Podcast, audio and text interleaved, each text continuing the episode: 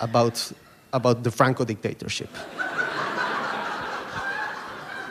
Endless discussions about it. It's like, so I thought, if these guys have stayed together for so long after being on opposite sides of a civil war, I mean, they must have the secret for conjugal happiness. so I called my grandfather. Well, he, he's the one who picked the phone. And, and I, I tell him my situation. Hey, uh, grandpa, gonna get married. Yes, again, I'm gonna get married again. Uh, do you have any kind of advice for me? And he says, It's not exactly an advice, but let me tell you a story.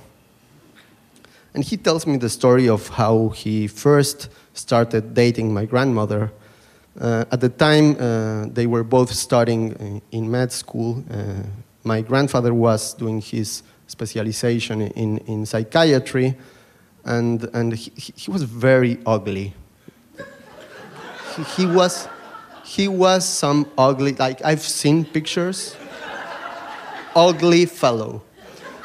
And, and, and my, my grandmother was on the opposite, like she, she was this beautiful woman, uh, very popular. Uh, she looked like a movie star. And, and at the time, he had this, this job, which was um, like part of his formation as a psychiatrist.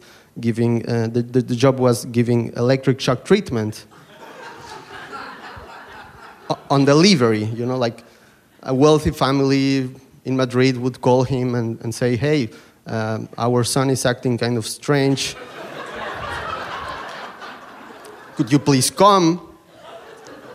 Um, so he, he goes uh, to my grandmother and, and, and tells her, Hey, do you want to go out with me?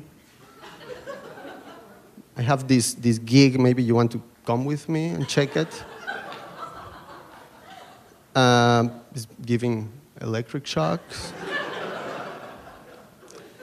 and she agrees. She says, Yes, and they go out he has an appointment somewhere, the outskirts of Madrid. Um, and, and, and they go. My, my, grandmother, my grandmother at the time was very strong, and, and my grandfather was more like this kind of, uh, this kind of body, you know, which is, which is strong in a different way. but she was the one in charge of holding tight the patient.